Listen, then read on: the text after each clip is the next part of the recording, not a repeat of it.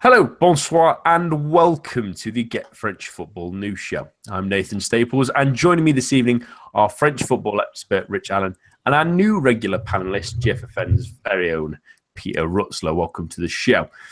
The transfer window is nearing its close, and Twitter is all the hype about all the big moves potentially on the horizon, with a player scattered with the letter M getting all the hype, um, all the talk about Thiago Motta's birthday, and more, including your questions after the latest headlines. Paris Saint Germain got us kicked off on Friday evening as they put Saint Etienne to the sword 3 0, thanks to two goals from Edinson Cavani on Saturday afternoon. Uh, Nantes held Lyon to a nil-nil draw thanks to a good save from Tatarusanu in the first half, while Amiens put Nice again to another defeat, scoring three goals, one from Gael Kakuta and two from new signing Moussa Konate. Bordeaux won 2-1 at home to Troyes, while Caen managed a 1-0 win against currently pointless Metz.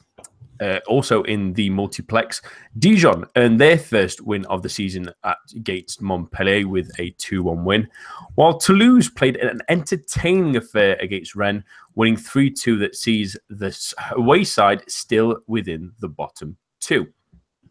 On Sunday, Guingamp eventually saw out Strasbourg 2 0 with goals from Mustapha Diallo and Jimmy Briand, while Angers drew 1 1 against Lille, who are still struggling after their first win of the season under Marcelo Bielsa.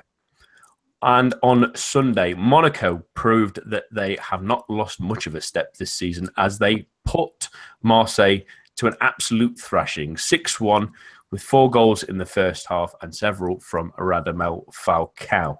And in transfer news, we heard earlier this month that, oh, well, earlier this week, apologies, that Ousmane Dembele has joined Barcelona from Dortmund, the former Rennes man, going for an initial fee believed to be around the 100 million euros mark that might rise to around the 150 million euros mark. And there's a few possible transfers in the pipeline that may go through in the next couple of days. Didier Deschamps has issued a sort of warning to his team that if anyone wants to leave, they can't. They will have to do a, a medical at Clairefontaine. Moves possibly for Thomas Lemar, almost definitely for Mbappe, with rumours of Jovetic coming through the other way. He's been photoed in that number 10 shirt today. There's all some interesting things to keep an eye on. And that's all for the news. But remember, to stay up to date with all your French football uh, latest, head on over to our website at www.getfootballnewsfrance.com and follow us on Twitter at GFFN. We'll start this week with that big transfer news involving a Frenchman, and that's Ousmane Dembele's move to Barcelona. I mentioned a moment ago it reportedly costed the Catalans an initial 104 million euros, but could rise to almost 150 with add-ons. I know Rich, much like myself, uh, we saw the youngster scoring his debut against Bordeaux just under two years ago. It seems a little surreal, doesn't it? It's bonkers, isn't it? Um, you know, this time two years ago, he wasn't even in the squad at Rennes. Um, you know, he, he, was still he was still in the process of tying up his first professional contract. Um, and yeah, now he's now he's the second most expensive player in the world. And it, yeah, you're right. It's very surreal. Um, he's always been quite clear that Barcelona was where he wanted to play. So I think everybody was was um, sort of under the impression that Dortmund were only going to be a stopgap. I didn't expect it to be only a one season stopgap. Uh, and I certainly didn't expect the kind of transfer fee that has been paid to have been paid. But, you know, Neymar has destroyed everything, everything logical that we thought we knew about the transfer window. So, hence, the numbers, uh, hence the numbers quoted. But it's it's from my perspective, I've been a fan of, of Dembele you know, I watched, a, did see a few of his games when he was playing for the reserves. He did see it, seem a standout player then. So to have seen his his meteoric rise, that's the only way to describe, and even that's probably doing it a disservice. Um, to go from that to, to you know second most expensive player in the world and being the sort of new hope of Barcelona in less than two years is is crazy, but wonderful at the same time. Yeah, Richard's got all the hipster points with his tweet from the from the Frenchman while he was still in the youth sides. I, I but you've got some bragging rights there, haven't you, Rich? Uh, I'll be claiming that to the day I die. I thought you might be. Yeah, I agree. It seems a bit strange thinking back to that Bordeaux game. He didn't. I don't think he even played that well on that evening, but he grabbed a little bit of a lucky goal against the Bayern, and then ever since then he's been outstanding. And Peter, you did an excellent piece for the site earlier this week on him as what as the transfer sort of went through. Let's talk about his time in League uh, to start off with, because obviously that's what we probably know him best for. He was a real shining light in that Rennes team that just looked pretty abject otherwise within Tep with injury and they, they didn't really have a spark, but he really lit up this league, didn't he?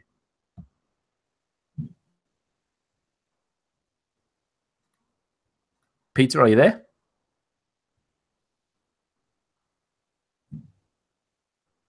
Might be having some technical issues with Peter, so I'll, I'll, I'll throw you that way, your way again, Rich. I mean, we both probably watched him a considerable amount during that first season while he was still at Rennes. He he just added a little bit extra to that team, didn't he? He was the team for a period from, from when he first came into that side, pretty much through to the end of the season. He was the team. The hat trick in the in the derby against Nantes um, which Rennes fans, myself included, still you know go on about, still have fun with with the Nantes fans. Um, you know, he scored that, albeit deflected, but a really good goal in that. Um, I think it was five three. It finished at the Velodrome against Marseille. It seemed there was there was a stage where of the season, that brief season, where it seemed he could do no wrong. Everything he did was just magical to watch.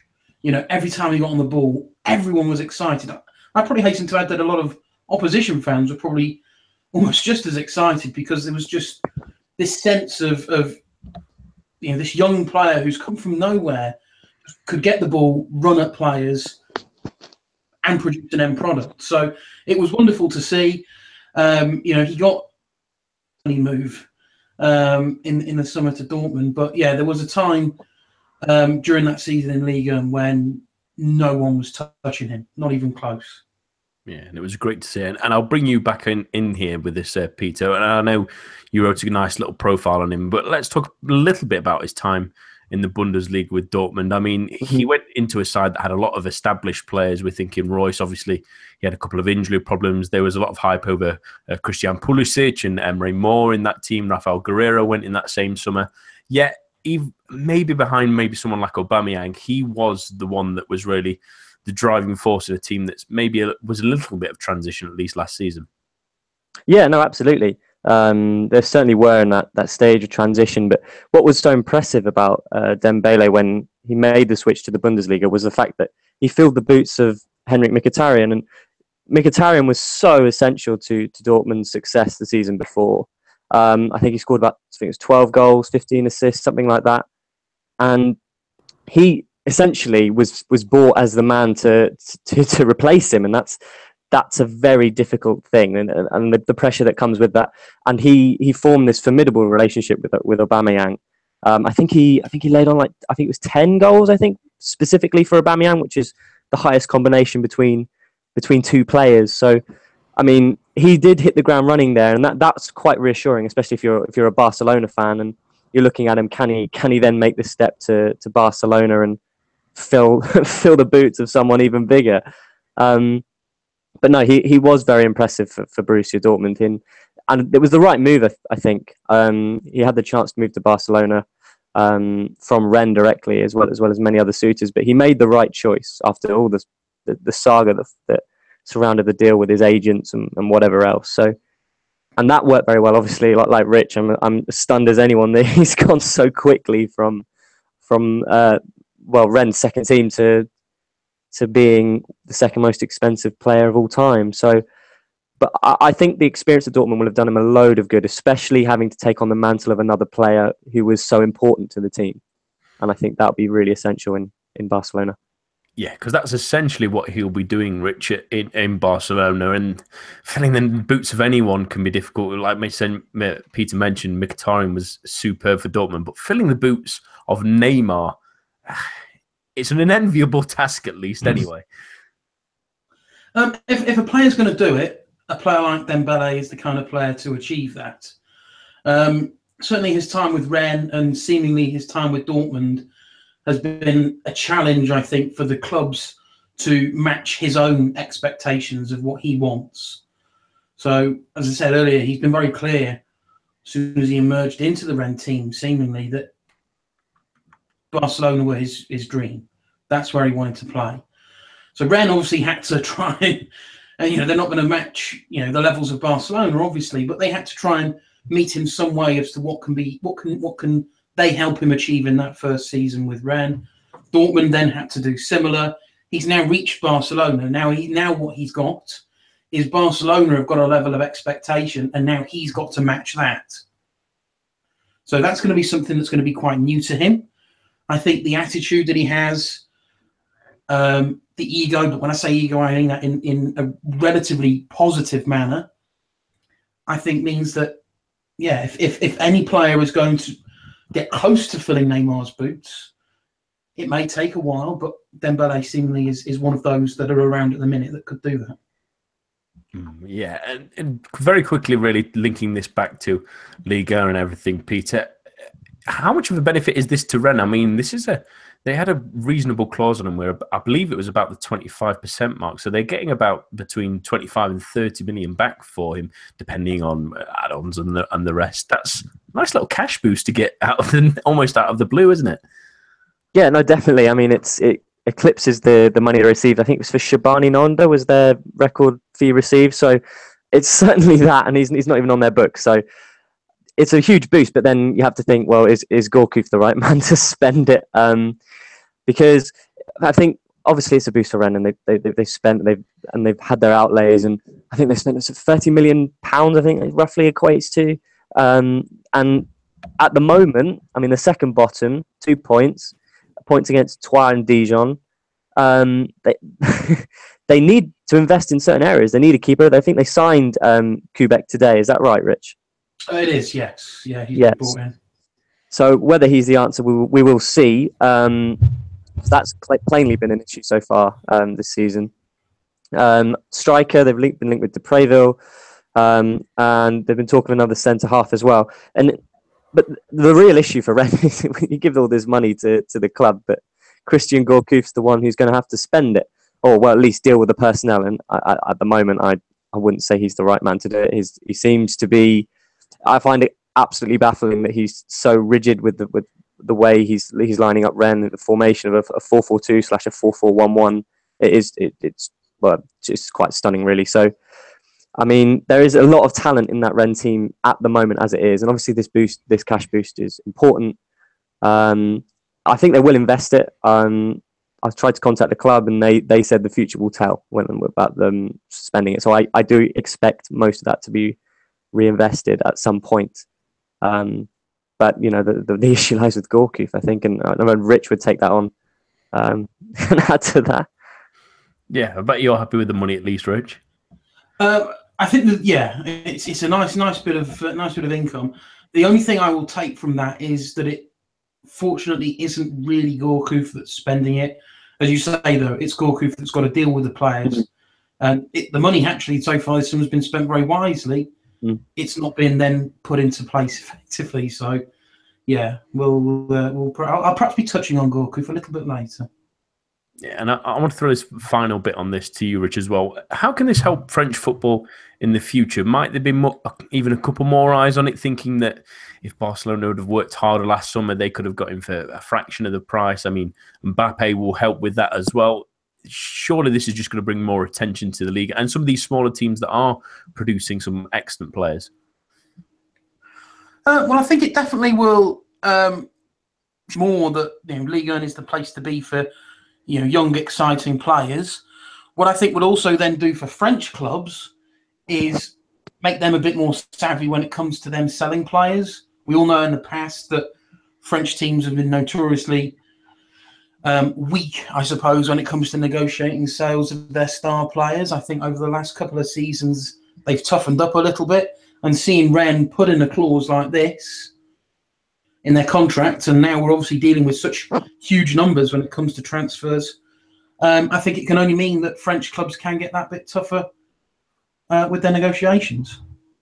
Yeah, and it's a really great move for him. I'm very, very pleased. It's one of those strange situations where you see a young player rise through the ranks so quickly, but let's hope wish him all the best for his adventures in Barcelona. Now, I'm going to shift gears now to stay in the transfer window, but really focus on these last few days because we're still waiting on bated breath for a few moves. I do want to do a very interesting story I've just cropped up on uh, that's been pointed out by our friend Jonathan Johnson on Twitter about Stefan Jovetic. I do want to get a good giggle out of this from for you listening at home. Um, the former Manchester City striker Stefan Jovetic, obviously at Sevilla at the moment, is uh, in a strange, bizarre story of this weekend. He was on his way to Monaco to join the French champions, and you might have seen a photo of him earlier today wearing the number 10 shirt, which is possibly signalling the exit of Mbappe. We'll wait and see. I assume it will.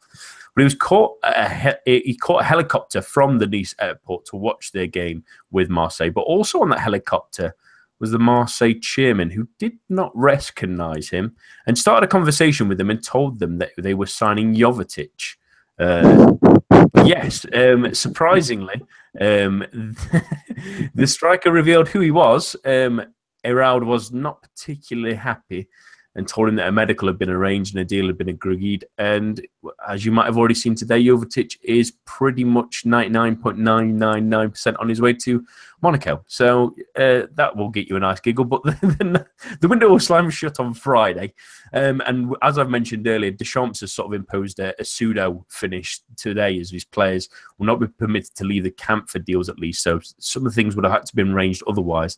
There's still a few deals that are being muted. So let's start with that big fish one, uh, Rich, and that's Kylian Mbappe. Um, it's a little bit of a mess financially, whether he goes out on loan initially, whether it's the lump sum now, whether it, includes Fabinho, although there's reports that they won't sell Fabinho at all to Paris Saint Germain this summer, possibly might still sell him abroad. Um, but he still sees this deal of seeing Mbappe in Paris by the end of this window. It's going to happen, isn't it? I think everyone's now resigned to the fact that he's going to be going. It just seems to now be a case of how he's going to go. Is it going to be cash up front? Is it going to be this slightly murkier loan deal with an option to buy? Um, but uh, I've been quite vocal on Twitter about my feelings of the of the uh, Mbappe move to PSG. I, you know, it's going to be good, obviously, for PSG.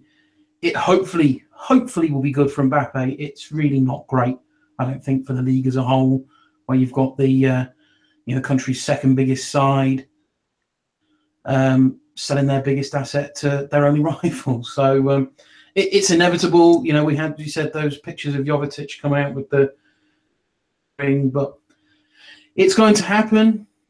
Uh, PSG were, you know, enjoying teasing everybody, them and, and Thomas Meunier today, earlier today, um, before trolling everybody and bringing out the uh, "Happy Birthday Thiago Motta" card. Um, but yeah, it, it's going to happen. It will almost certainly happen, I think, in the next couple of days.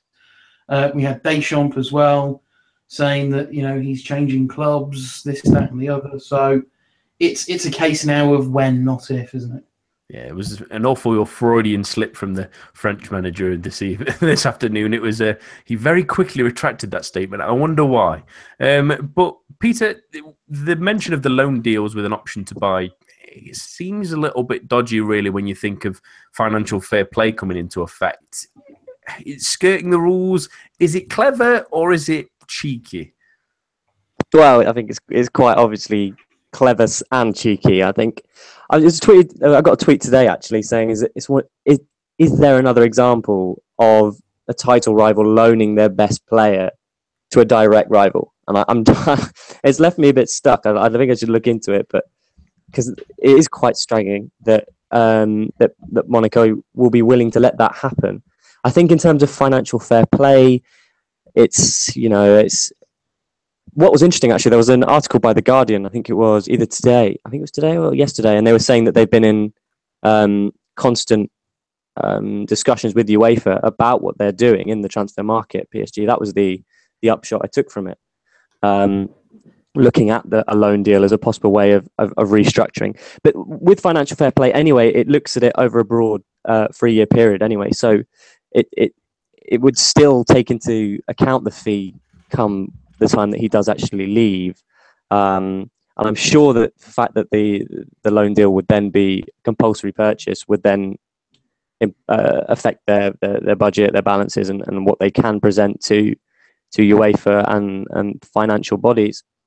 Um, but yeah, I mean, the, what's also relative uh, important to think about is that you this isn't necessary. Of course, spending almost 400 million on two players is extraordinary, but Neymar, for example, he when they when they signed Neymar, uh, Manchester City had still spent more money than Paris Saint Germain by that point. Um, obviously, Mbappe takes it to another level, but if it is a loan, then relatively speaking, they they are excessive compared to most clubs, but it, it's not extreme in the current market. Um, and especially when you look at it over a, a, a set number of, of years, um, obviously PSG have invested. They, they the, the gulf is not as large as as perhaps we would think, and especially when they structure wages and contracts over a certain amount of time. What is interesting is that if they do sign Mbappe, though, you have to expect one a big name player who we do not expect to leave to leave, and at the moment that is exceptionally difficult to call. I mean, there's um, Draxler, but they've only just signed him. He, from his perspective, I think he would probably be willing to look for a move um, elsewhere because at the moment it doesn't look like he's going to get enough game time that would warrant what he thinks he deserves at, at PSG. Um, Di Maria, he, he, didn't have a great game at all on uh, Friday night against Saint Etienne, um, but he is at the moment first choice. I think he'll he will lose that place if Mbappe does join. Um, so potentially he could be pushed out the door too. Um, Lucas, I think he was told by Emery that he doesn't have a, f- a future in any case, but I wouldn't necessarily think he would be enough in terms of departure. So it's an interesting one, and I, I think if Mbappe does go through, even if it is a loan, or well, I think the loan could then facilitate a player leaving later, but someone else will go, and it'll be interesting to see who that is. Mm, it might be two or three by the by the end of the window from the sounds of things now. And yeah, I get the loan deal. I think from Monaco's point of view, at least, it's because of of Mbappe's contract and him possibly not signing a new one now. He he will have only a year left next summer. The price then probably goes down from a lot of these big clubs. It's not really worth it. Mm, bank on the hype now if they can. Um, very quickly on him, Rich. Um, we've just mentioned the amount of players that would have to shift out or move around if he if he does come. He's a left-sided forward, really, which is where Neymar plays. Um, how does he fit in to this PSG side? I struggle to see how he does in this current in the current formation. I struggle to see how he does. Um, one line of thought is: is he a very expensive mid to long term replacement for Cavani?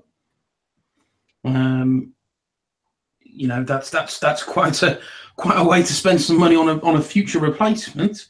Um, but yeah, as you say, you know he, he his his you know preferred position is either up front or, or out towards the left. So, yeah, logic would say I don't know how that how that would work with Cavani and Neymar.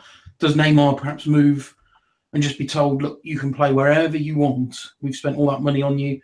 You know, Mbappe plays in a more left-sided role, Cavani up front, with a hope that Neymar has the sense to push a little bit further right. But then, are you risking not getting the best out of Neymar? You've got, uh, uh you know, as you both pointed out, we've got a long list of high profile names who will also be vying for, for opportunity. You know, you've got Draxler Di Maria, you've got Lucas Moura, you've got uh, Guedes as well.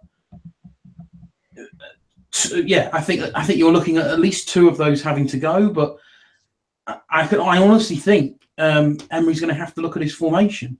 If he's going to be spending that money on Neymar, that money on Mbappe, that current formation does not lend itself to those two players playing and then the, you know getting the best out of them. Yeah, and if you thought there was pressure on Emery last season, oh, blimey, it's been a maybe turned up to eleven this past summer with the deals that they've gone through. Let's talk about another Monaco player now, um, Peter, and that's Thomas Lemar, who's been in the news again. He was talked to about Arsenal a few times this summer. They never really came in with a, a big enough offer.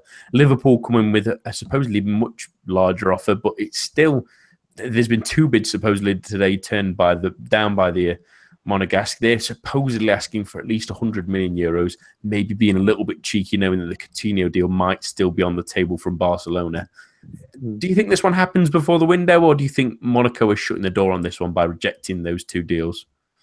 I think the Lemar deal is not as likely as other potential deals to go through. I, I, I, mean, unless Liverpool do stump up 100 million, but I think that would also be dependent on Barcelona. And are Barcelona then going to are willing to spend another 100 million euros plus on a player, which goes so much flies in the face of what they're supposed to stand for, you know, in terms of developing players and everything like that, and basically playing Real Madrid's game and something that Real Madrid can then throw back at them. So, I think they're they're very much intertwined. Um, I can't I can't see Monaco letting him go though. I think there there comes a point where you're selling everyone, and as much as Monaco have prepared admirably for the departures of Bernardo Silva and Bakayoko and um, and Mendy, for example, and, and potentially Fabinho, but apparently they've shut the door on that too. Um, I don't think they can pretend from their perspective having to cope with Lemar going as well.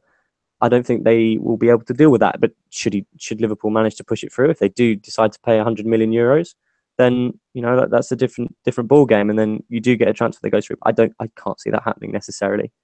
Although the rumours are strong, that's for sure. Sorry to carry us so uh, Oholic, which is a fantastic name for a keeper that's barely played for you. But uh, um, sorry for his question today, who's asked about if uh, Lemar to LFC is, is, likely. But Rich, if he did go to Liverpool, how does he fit into that side? I mean, they had a fantastic performance at the weekend, but it was it was the likes of uh, Sane and uh, Salah really breaking as those attacking forwards with Firmino as as like a false nine, as you will. Does he really fit that mold? He's more of a winger sometimes. He can play as a 10, but does that fit that formation? Again, there's questions, isn't there?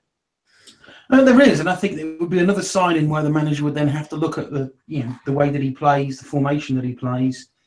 Um, I would expect that if Liverpool did sign him, um, and my standpoint is I don't think they actually will, but if they did, my view would that they would perhaps look at playing him slightly more centrally.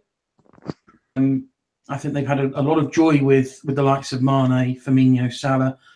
Those three as a, as a forward line have looked very impressive so far this season. Um, so I, I would have an inkling, I suppose, that he would look to drop Lemar in in a more central role. I think Lemar himself has expressed a slight preference for playing there as well. Um, I'm still of a believer that you get the best out of him when he plays wide on the left, but you know you'd like to think the player knows best. But ultimately, it's almost for me, it's almost a moot point because I, I I'll probably have to eat my words on this, but it's a deal I don't see getting over the line um, before the end of the month. No, I, I think Monaco politely shut the door on them this this afternoon, at least anyway. Rejecting two bids is then probably saying that there's too late in the day really for them to be any more movement on it. Very quickly on on a, another deal that we've briefly mentioned that's probably going through to Liga, and that's Stefan Jovetic to to Monaco. I'll throw this at you first, Peter. What do you think to the deal? I think it's a very very good signing for for Monaco. I think he's he's more of a replacement for Germain potentially. Um, but yeah, I think the, the the story about him switching sides from Marseille goes down pretty well, um, and, and obviously it's a reflection of, of last night's game as well. Um, double blow, really, seven one. Um, I think what he can add for um, Monaco up front uh, is an ability to drop off, um, to work uh, with, uh, like Germain does with, with Marseille and, and did with Monaco. Um, build up play is uh, a very important part of how he plays. He's an excellent finisher. He's a player who was billed with so much potential um, when he was younger, and I feel he hasn't yet reached the heights that what was uh, the heights that were tipped for him. So I think maybe Monaco might be the place he can really push on. He'll get the opportunity to do that. I can imagine him striking a very good partnership with with Falcao, who's in terrific form at the moment. Um, and I think it's it's good for Monaco in the sense that, I mean, they started Diakhaby up front, and he's been excellent, and he he really has taken his game to another level. I don't think he will be capable of doing that consistently this season, um, but you, you never know, he might do. But I think having someone as experienced as Jovetic, especially with European football, this season coming up um, is is a is a good move for for all parties in that respect, and except Marseille, of course. Yeah, he's an interesting foil, isn't he, Rich, to, to Falcao? And really, mm, although Diakhaby was good last night and has a good moments, he's maybe more of an experienced man, especially in these Champions League evenings. Uh, as you've both rightly pointed out, it's the experience I think that they're Monaco have looked to sign there. They've got, um, as we all know, they've got a lot of, of inexperienced, young, exciting players. Um, Diakhaby being one of them. I, I, can't recall seeing a fee being mentioned. One must have been, but I don't think it's actually in the grand scheme of things very much.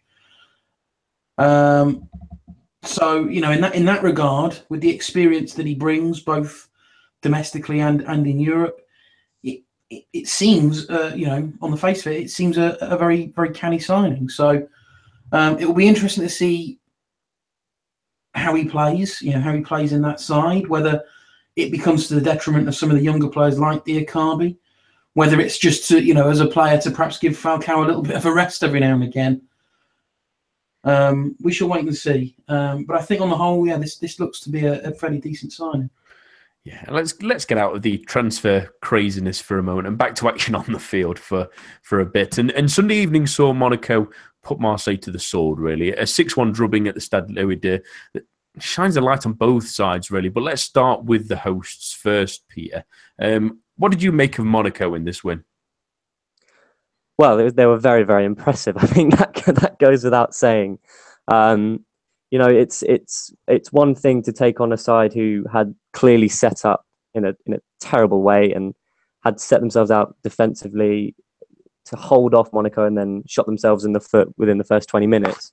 But to also do it repeatedly, to be ruthless, um, is the mark of a side that means business this season. And, and, and they're showing really that, you know, that, that they have suffered a little bit in the transfer window, but they've also got the foundation stones there to recover. And it's not necessarily going to be a season where it'll be transitional and there'll be um, a few, uh, plenty of points off PSG.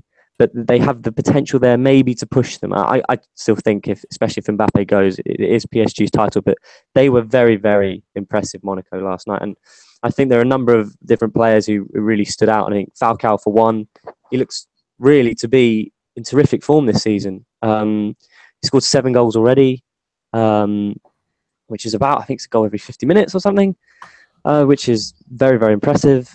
Um, a great header is the, the, second goal. I mean, obviously the first one was a penalty, but the, the header obviously it was a flick on from Diakhaby and his reaction to just throw himself at the ball and, and put it past Mandanda.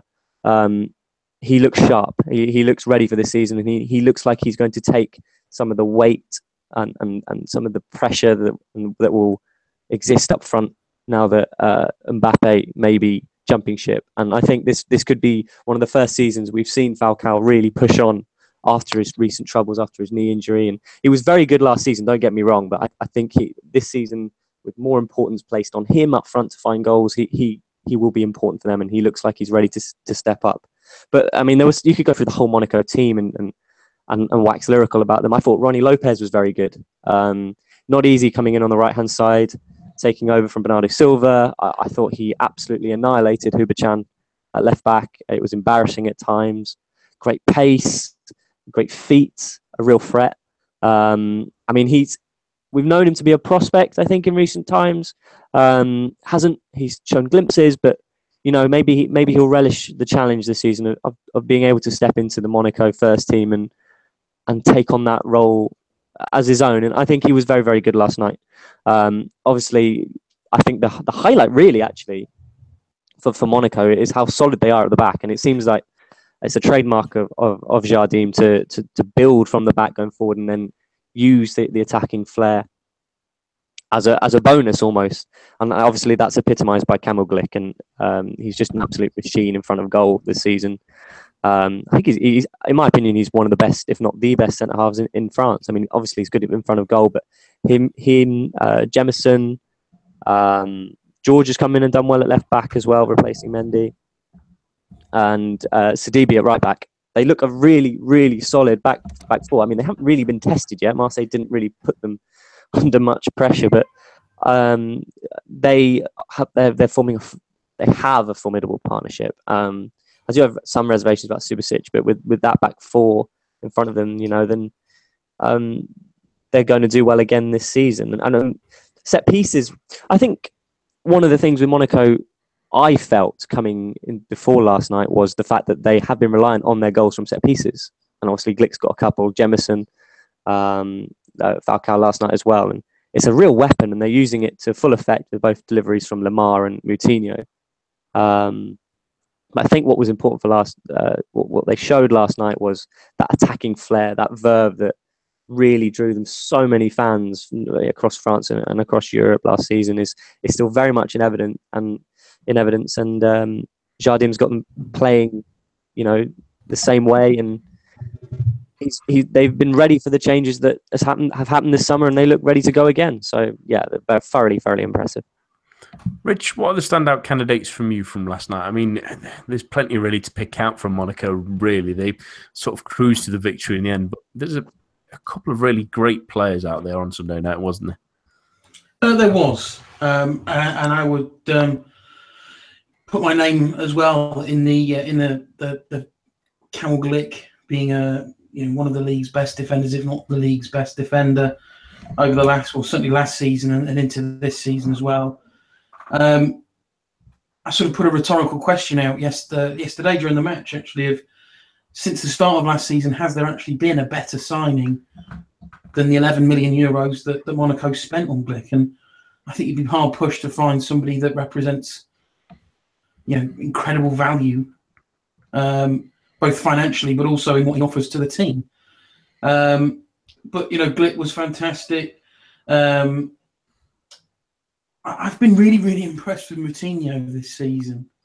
Um, it seems silly to say for a player as you know well known and you know he was one of those original big name signings that Monaco made, but I think there was a lot of expectation I think on him this season um, with with Bakayoko having gone and you know he's seemingly taking the spot of Tielemans. So I've been impressed with how well he started the season. I don't know whether it's going to last, but I have been quietly impressed with how well he's performed. Um, as a you know, as a self-confessed Rennes fan, it is really good to see how well Diakhaby's made his start with with Monaco. Um, I worried that the move was perhaps a little too soon. He's perhaps a little bit too raw of a player, but he's been thrown into that seemingly as the Mbappe replacement, um, and all the expectation that that's carried. And he's looked great. He's got really, really good relationship with Falcao already. Um, has already laid on a couple of assists for him. Got his first goal last night. So really, really hoping that he can continue to develop with the club because on his day, he can be a really, really special player. Yeah, and he was really unlucky as well in that just after the first goal where he got put through as well, and Mandanda's nudged it onto the post as well. He could have had two, and it could have been even worse uh, last night. And I'm going to join the Kamil Glik Society. I think. I think I, am going to go one better than both of you. I think he's the best centre back in league, and he might be one of the best centre backs in Europe at the moment. I think he's terrific. Uh, I think I, I agree with you, Rich. I don't think there's been a better signing for value in Europe in the last two years. Uh, he's a leader. He's a great centre back. They did the business so early as well. They were the middle of the Euros. They were still talking to Torino. No one else even knew about it, and and I, I think it was a great steal and exactly the kind of player they desperately needed. Um, let's talk about Marseille quickly though as well. And this was a real reality check. Let's be honest, Peter. Yeah, um, it was definitely a reality check of just how far they've got to go if they want to become and achieve what they would be they're setting out to on their champions project. Think there was some ruthless jibes thrown at Marseille last night, and and they were warranted. I mean, they they were they were wretched, but I think when when we think about why Marseille lost last night, and, and Rudy Garcia said it himself, I, I, really do think that the blame does lie with him to a large extent. Um, obviously, he wasn't helped by not having Ng, not having Payet, um, but he really just sapped the attacking life out of the, the side before kickoff. Um, obviously, playing a back three that was so wooden and slow. Uh, Rolando, Doria, Sertic. Sertic isn't, isn't really a centre half. Um, then you had Hubočan at left back, which was just unfortunate, and then Amavi in front of him, and it's just, oh, it's just a, yeah, it's just recipe for chaos, really. And Uh, I think I think Doria got a one, and so did Sertic from from L'Equipe. So and that that and they don't well they're ruthless with their with their ratings, but they were that sums up the, the how badly they were how bad they played last night. And I think you know it's it's it's great when you set up defensively to try and shield against Monaco, but you know when you can see the goals that they did, especially from set pieces, it was just it was a little bit like they they hadn't played together before, and, and they hadn't, um, especially in that in that system. Um, and you know, obviously they're missing Rami at the back, and it is quite uh, concerning from a Marseille perspective to see that they're evidently quite reliant on him. Um, and you know, it's it's a reality check. I think that that I think that's definitely the best way to, to put it, um, um, Nathan. And you know that it's not come out of the blue. They haven't exactly set Ligue 1 on fire this season. They they they were they struggled a bit against Domzale and they they scraped past Nantes and they dropped points against Angers. They they, they I feel that with Mar- with Marseille that, that they've still got a long way to go and it's longer than I think many expected. I think that's part of it. They have invested, um, but you can't solve these issues overnight. But I think why the defeat was so bad last night does come back to um, to uh, Rudy Garcia for me. Um, I don't know if you guys agree on that. Yeah, just very quickly, I'm to break into a moment that GFFN have just tweeted about um, the Jovetic story. Supposedly, RMC are saying it's not true, uh, which is a real disappointment if it is. Full sports. yes, they really are, aren't they? Rubbish. Um, Rich, the formation that Marseille showed last night, though, it was a, surely a ginormous risk. I know they're playing Monaco was so dangerous on the attack, but playing a, a pseudo 5-4-1 that didn't really look like anything like a 5-4-1 or a 5-3-2 or whatever they thought it was. Surely you don't mix away from the things that have been succeeding you so far, even if you are playing a big side. That's the question I've been asking myself ever since the game kicked off last night. I do not know why that formation was played by Garcia. Yes, okay, you're playing Monaco, but you're Marseille. You know, you are a giant of the French game. You have, you know, you're undergoing this current quote unquote champions project. You've signed some good players. You've signed some iffy players as well. And then you go and put that formation out, you know, untested against an opposition who you know love to attack. So why play such an untested uh, formation and untested players? In that formation. It just baffled me. It, you know, it really did. Um, and if this doesn't, I mean, previous performances over the last year should have, you know, set the alarm bells ringing. But if this now doesn't lead, you know, the, the, the directors and Garcia to go out and look at that defence and recruit and recruit well for that defence, then nothing will. And this project will not be a champions project this project will be a sixth place project at best um, because they have needed defense, know, good defensive recruitment uh, recruitments for a number of months now. Amavi, okay, had a very bad game last night, but he is a step in the right direction. You know, I think we're all confident that he does have the talent. He's got, you know, he's at the right age where he can rediscover the form that he had at Nice um, that he has, you know, he's back to his best after that injury. But my goodness, do they need recruitment and they need it fast because you know we're talking only a few days now until the transfer window ends. But this this has to be the final. Well, this is the final wake up call that they will have before that transfer window closes. So if they don't recruit now and recruit well, say goodbye to a top three place.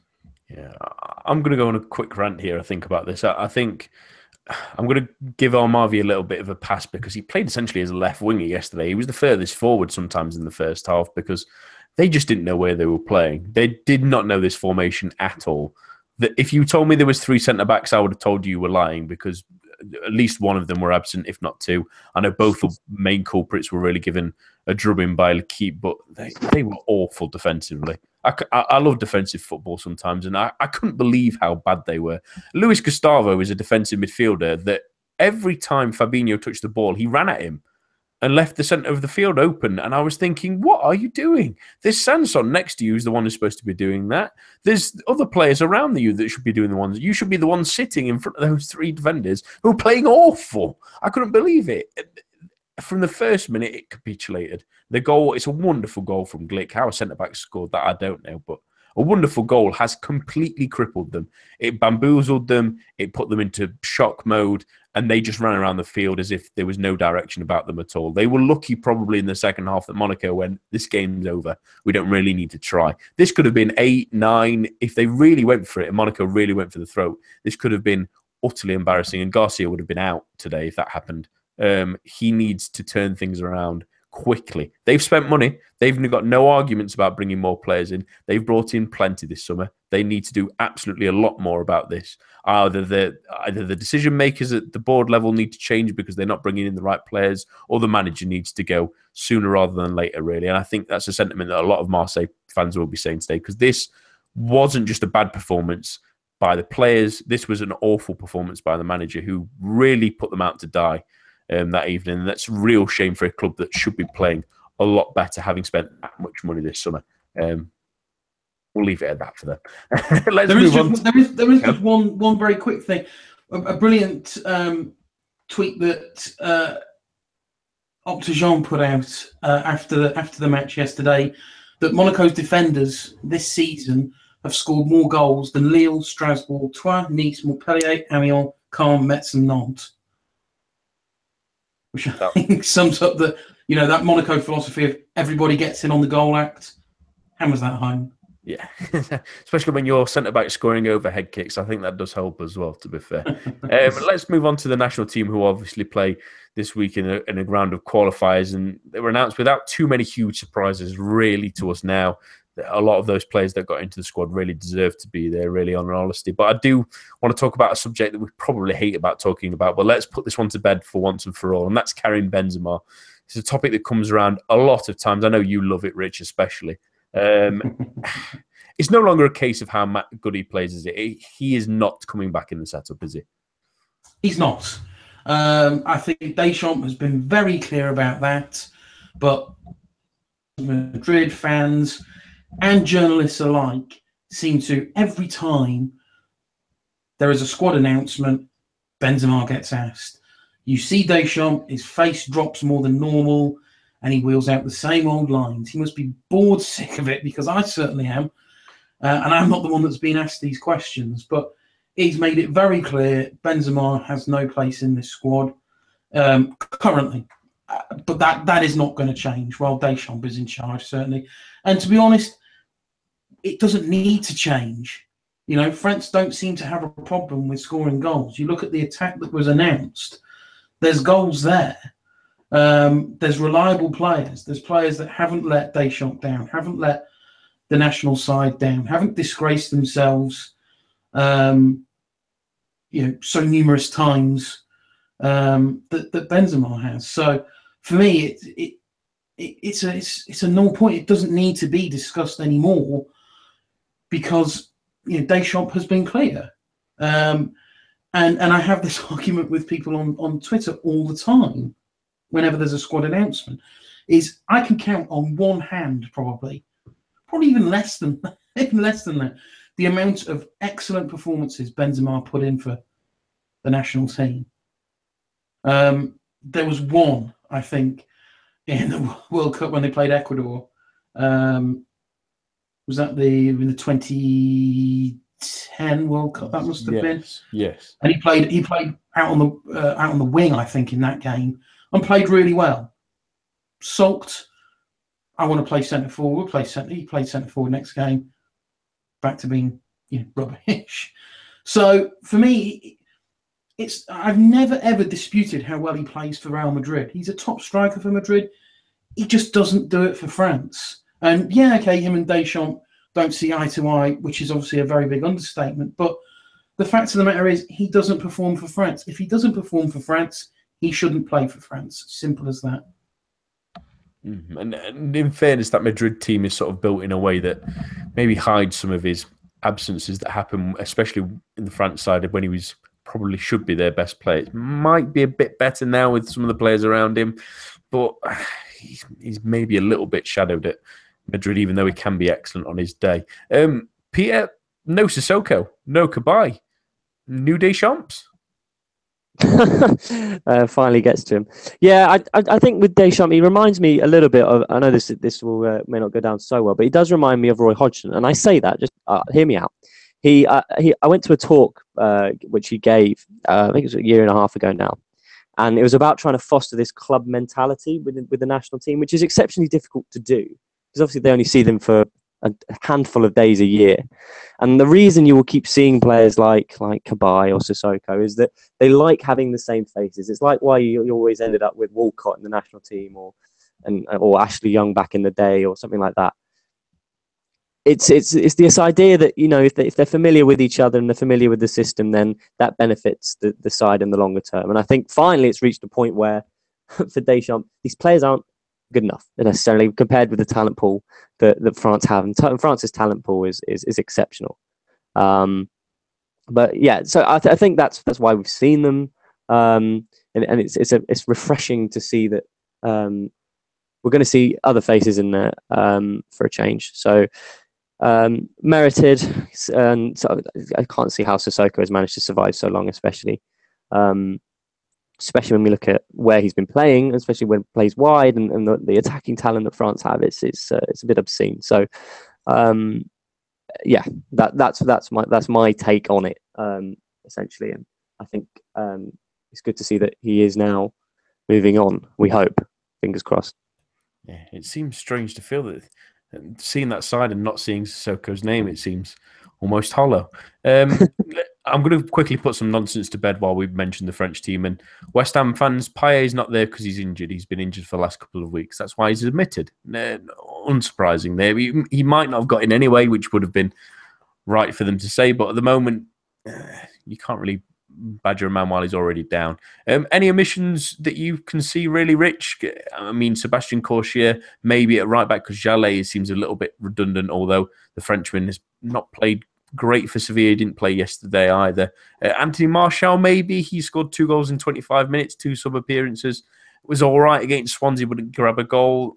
Uh, or is this maybe just fair, especially for him at least anyway, a bit too competitive to get in? Um, to touch on the latter subject there, I'd, I'd quite like to have seen Martial given a go. I thought he's responded to quite a lot of.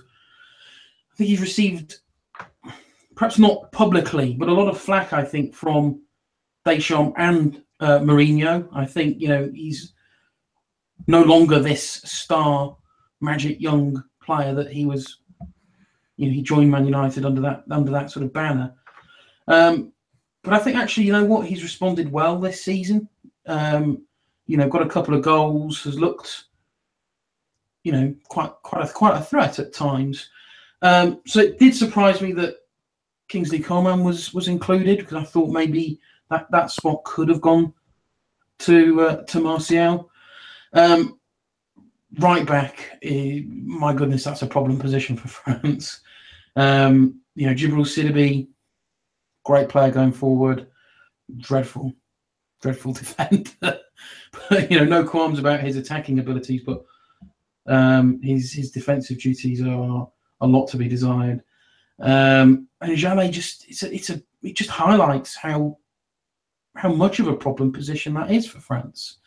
You know, where where are these you know future right backs? And there's there's a real sort of dearth of them. You know, Corchia, yeah, okay, but even he's what 25, 26 now, and okay, made that move to Sevilla, which on the face of it looked promising, but has yet to you know come to any anything close to fruition. So you know, it's almost a case of is it Jallet by default because there's nobody else. Um, it's it's certainly a big big area of concern, and I think it has been for a while.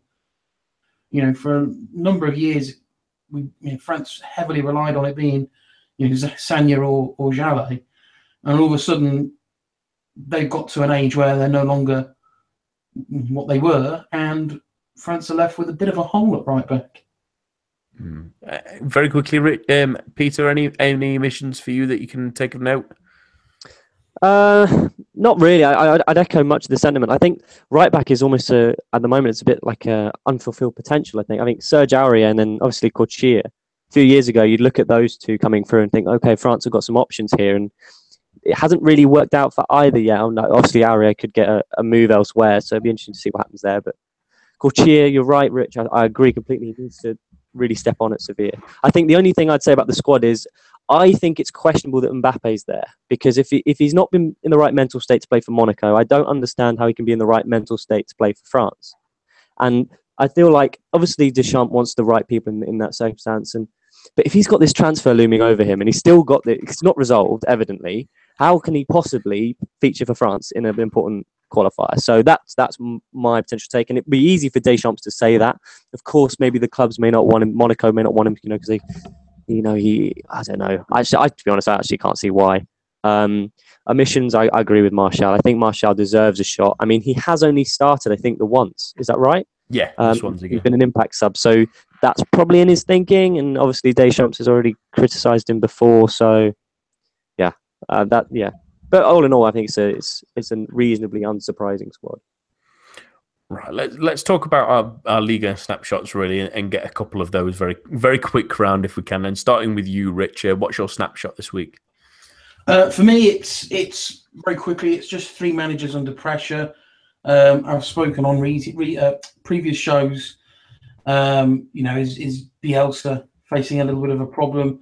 They got a reasonably fortunate one-all draw away at Angers you know, after all the, the expenditure over the summer, all the players coming in, the unveiling of Bielsa as manager, and all this, that, and the other, one win after four games, certainly not the result that they were looking for.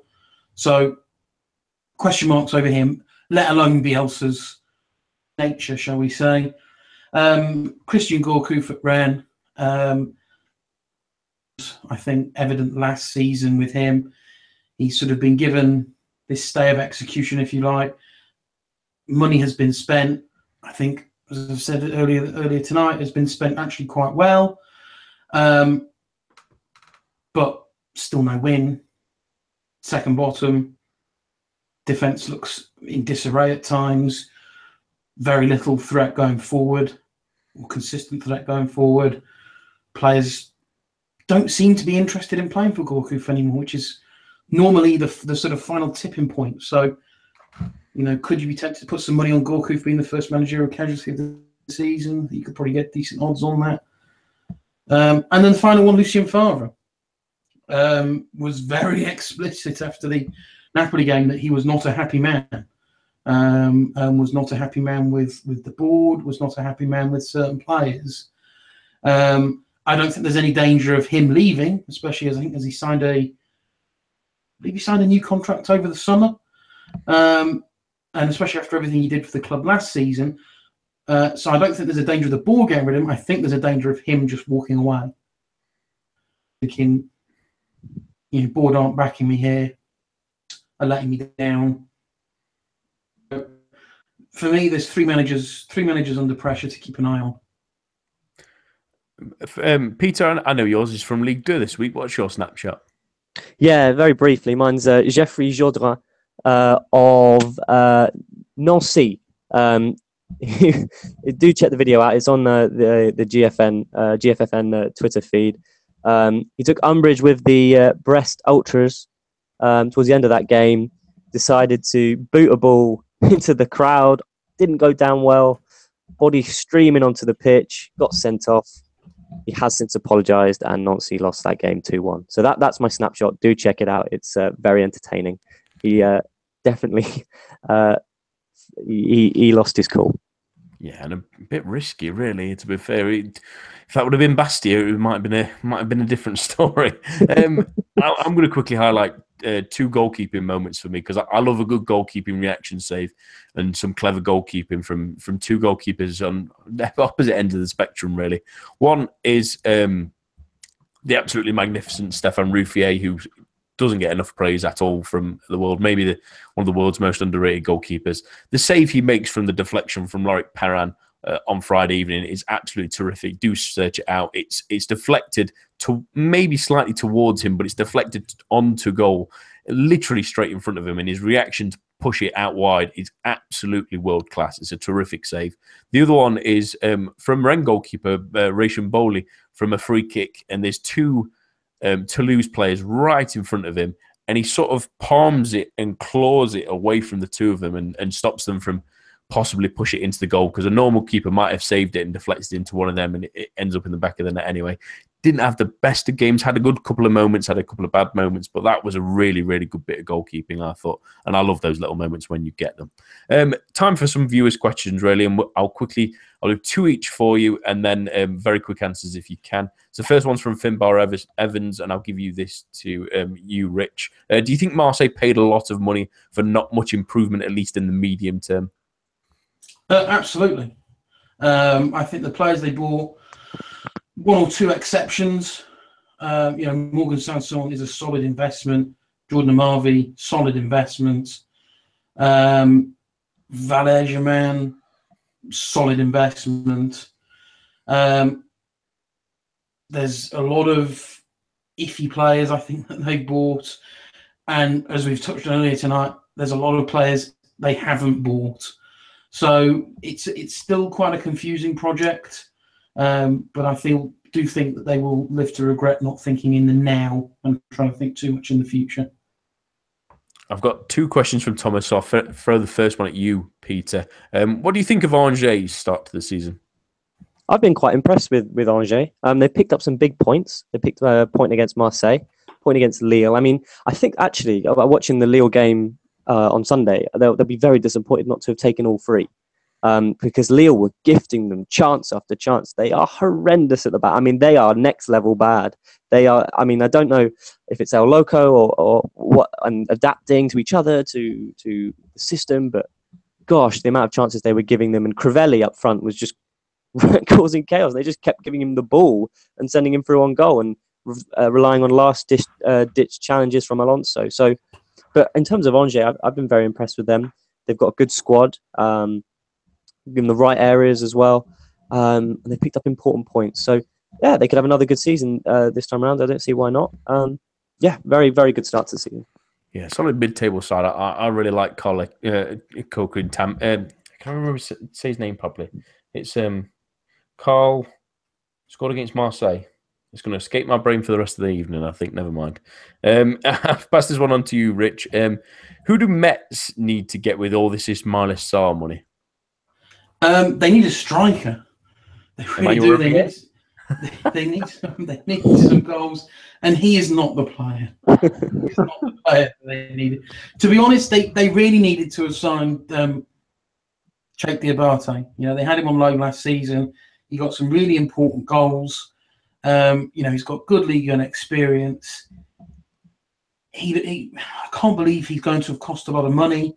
I don't believe he would have been on phenomenal wages. Um, uh, it, it, looks like he would potentially could be going to Guingamp instead. So I think that's a sign that Metz could be left to room. But it, it's it's a reliable put it this way, it's a reliable goal scorer. Uh, Emmanuel Rivière is just not that player. Mm, I'm thinking if he goes to Guingamp, try and see if you, if you, at least if you can keep him fit. Sloan Privat's not a bad player. That's a similar build. Maybe that might be an interesting idea for them. Uh, finally, from Simon Query, sends a few questions in. Fair play to him. It's nice to see him again. Um, Peter, what club or clubs? I just need the names of the clubs. Really, do you think need to do transfer business before the window closes? Um, Marseille. Uh, let me have a think. Um, Mm, uh, just moving my way through the, the league table. Uh, Marseille and as, we just say, I think Metz do need a goal scorer, as Rich was saying. Um, uh, yeah, we'll leave it at that for now.